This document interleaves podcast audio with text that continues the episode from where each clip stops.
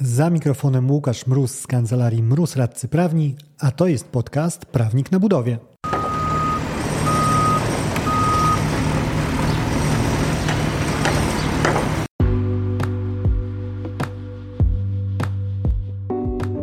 Z tej strony mikrofonu Łukasz Mróz, aka Prawnik na budowie. Ten odcinek to kolejny mikropodcast, czyli krótki strzał na konkretny temat.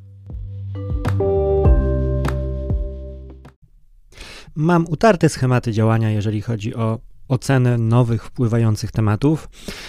Do tej pory sądziłem, że są one w dużej części wyrazem lenistwa. Wróć, są one wyrazem dążenia do optymalizacji swojej pracy. Ale okazuje się, że przy lekturze e, książki pewnej zatytułowanej Czarny Łabędź e, doszedłem do przeświadczenia, że być może nieświadomie chroniłem się przed pewnym e, błędem kognitywistycznym i robiłem sobie dobrze, nie do końca zdając sobie z tego sprawę. Bo jeżeli chodzi o taki nowy temat, to zwyczajowo na pierwszy ogień staram się przyjąć jak najmniej informacji wyjaśniając, czym, to, czym jest e, pierwszy ogień. To jest w ogóle etap e, pierwszego kontaktu, e, kiedy oceniam w ogóle, czy jestem właściwym człowiekiem, czy nasza kancelaria jest właściwą kancelarią, żeby z problemem, z którym ktoś się do nas zwraca, wziąć się za barki. I na tym etapie właściwie potrzebuję dwóch bazowych informacji. Po pierwsze, wyjaśnienie w dosłownie w zdaniu czy trzech, na czym polega problem. Czy mamy jakieś pieniądze, które powinny być rozliczone, a nie są, czy mamy problem z przyszłym odstąpieniem, nieby, niedługo mającym nastąpić od umowy, z odmową odbioru, czy z jakimkolwiek innym wątkiem. E, drugi, e, drugi jakby obszar informacji, który jest mi potrzebny, to na jakim etapie się znajdujemy, żeby wiedzieć, czy dzwoni ktoś do mnie, bo właśnie otrzymał rzeczone oświadczenie o odstąpieniu, e, czy też jest już po zakończeniu inwestycji i trzeba się rozliczyć, czy może negocjuje umowę i pojawił się jakiś problem pod kątem tego, cóż w niej ma się znaleźć. I z, z tym wstępnym spektrum dwupunktowym już jestem w stanie określić, czy chociażby ze względu na możliwości czasowe jesteśmy w stanie E, złapać e, się za barki z tematem, a później wchodzi już taka e, właściwa, właściwe clue informacji, które są nam potrzebne, czyli przesłanie dokumentów, wyciągnięcie większej liczby informacji na temat szczegółów danej sytuacji i złożenie z tego całego obrazu problemu. I właśnie w tym etapie, kiedy poznajemy tak naprawdę E, sprawę, pojawia się ten mój wątek lenistwa łamany przez optymalizacji. E, mianowicie konsekwentnie unikam e, rozpoczynania lektury jednostronnie, czyli w momencie, kiedy mamy tylko i wyłącznie mm, stanowiska jednej strony naszego klienta. Zawsze podkreślam potrzebę tego, żeby udostępniono nam również to, co druga strona pisała w reakcji na nasze stanowisko, bo sta- wchodząc w temat z boku, dopiero jakby z takim e, całościowym uchwyceniem e, pojawia się obraz tego, czy jak wyglądała współpraca. I pozwala to, przynajmniej zawsze tak to odbierałem, że, że dopiero z tym momentem e, widzimy, jakie karty rozgrywają obie strony, i na ile silna jest ręka naszego klienta potencjalnego albo już, już obecnego co do tego, co może ugrać. I okazuje się, że te poczekanie na e, drugą stronę, na drugą stronę historii mm, jest nie tylko intuicyjnie istotnie, ale, istotne, ale zostało też potwierdzone empirycznie, e, ponieważ w, w książce, tej, do której nawiązywałem, Czarny Łabędź e, Nasima Taleba, on stawia takie ładne zdanie. Jeżeli wyrobicie sobie opinię na podstawie słabych dowodów, trudno wam będzie zinterpretować późniejsze informacje sprzeczne z tą opinią, nawet jeśli te nowe informacje będą znacznie dokładniejsze. Innymi słowy, mamy tendencję jako ludzie do wejścia już na starcie w, w wyrobienie sobie pewnej oceny. I to całkiem zrozumiałe i ewolucyjnie i biologicznie, że łapiemy pewien wycinek rzeczywistości i jak najszybciej starzamy się go przetworzyć, podjąć decyzję co do działania, e, jakie powinniśmy podejmować. E, czyli widzimy jakiś tam kawałek lasu i się zastanawiamy, czy to, co rusza się gdzieś tam lekko między drzewami, może nas zjeść czy nie, więc musimy podjąć szybką decyzję co do tego, jak oceniamy tą sytuację. I w momencie, kiedy rozszerza nam się spektrum, kiedy pozyskujemy nowe informacje, no to już jesteśmy dość oporni na e, rewizję tego e, naszego pierwotnego stanowiska, co też jest ewolucyjnie zrozumiałe, bo wymaga e, dużego nakładu sił, no i taki spore obciążenie kognitywistyczne.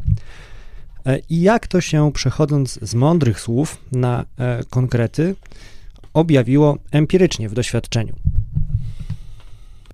Taleb tutaj podaje e, kilka przykładów, jakby posiłkuje się, podpiera się kilkoma e, przykładami, kiedy ten wątek był badany przez różnorakich badaczy i naukowców. Mnie najbardziej spodobał się eksperyment z 65 roku, e, kiedy mm, z udziałem psychologów klinicznych, czyli osób, które no, ciekawy jest ich udział, bo z zasady powinny mieć E, większy wgląd niż większość z nas co do tego, jak działa psychika człowieka i powinny być świadome pewnych e, ograniczeń, które są z tym związane. Stopniowo ujawniano tym e, psychologom dokumentację pacjentów za każdym razem, z każdą taką iteracją, zwiększając liczbę informacji o ich stanie, czyli przekazywano coraz więcej informacji. Wyobrażając sobie puzzle, po prostu dokładano kolejne elementy, które powinny w teorii coraz bardziej przybliżać nas do e, sprecyzowania obrazu, który ma się jawić przed naszymi oczami, kiedy skończymy już te puzzle układać.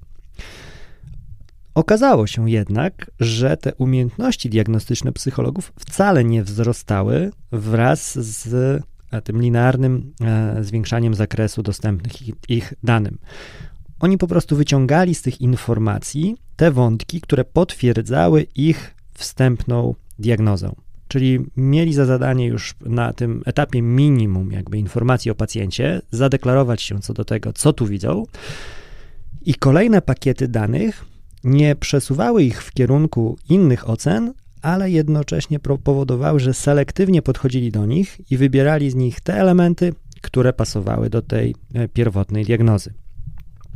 Eksperyment według mnie, czy może nie eksperyment, a jego efekty są no, bardzo ciekawe e, i bardzo e, praktyczne co do wniosków. No, ja chociażby w swojej działalności widzę, że właśnie słuszną jest, to, jest ta opcja wstrzymania się z analizowaniem wątków do czasu uzyskania szerszych informacji, żeby już ten etap ustalania, cóż może być na tych puzzlach, e, był ta pierwsza iteracja dokonywana w możliwie pełnym zakresie posiadania tych puzli.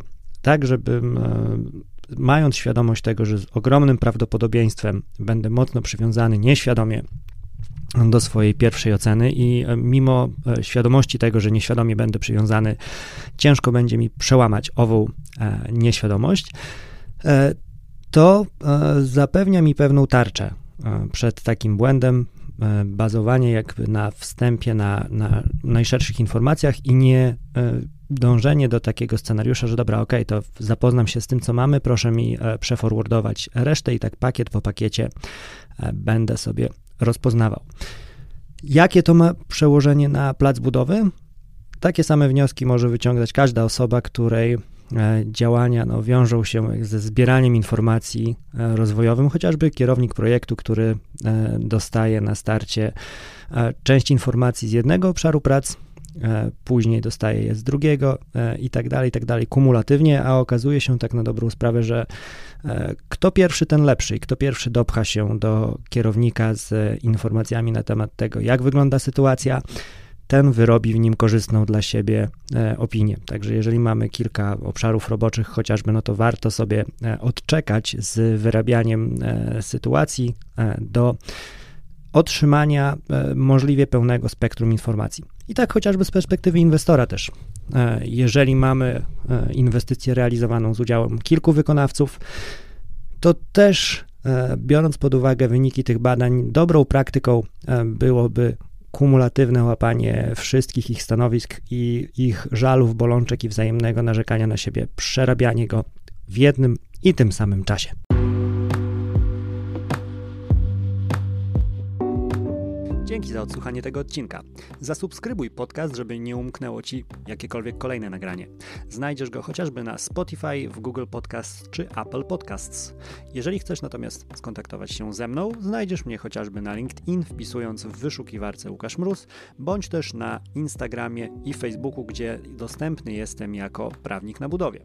W wersji bardziej klasycznej mailowo na mrozmałpa kancelariamroz.pl. Do usłyszenia w kolejnym odcinku. Dzięki za odsłuchanie tego odcinka. Jeżeli chcesz się ze mną skontaktować, możesz napisać na biuro małpa kancelariamroz.pl albo zadzwonić na 577 665 077. Znajdziesz mnie też w mediach społecznościowych. Na LinkedIn jako Łukasz Mróz, a na TikToku, Facebooku i Instagramie jako Prawnik na Budowie.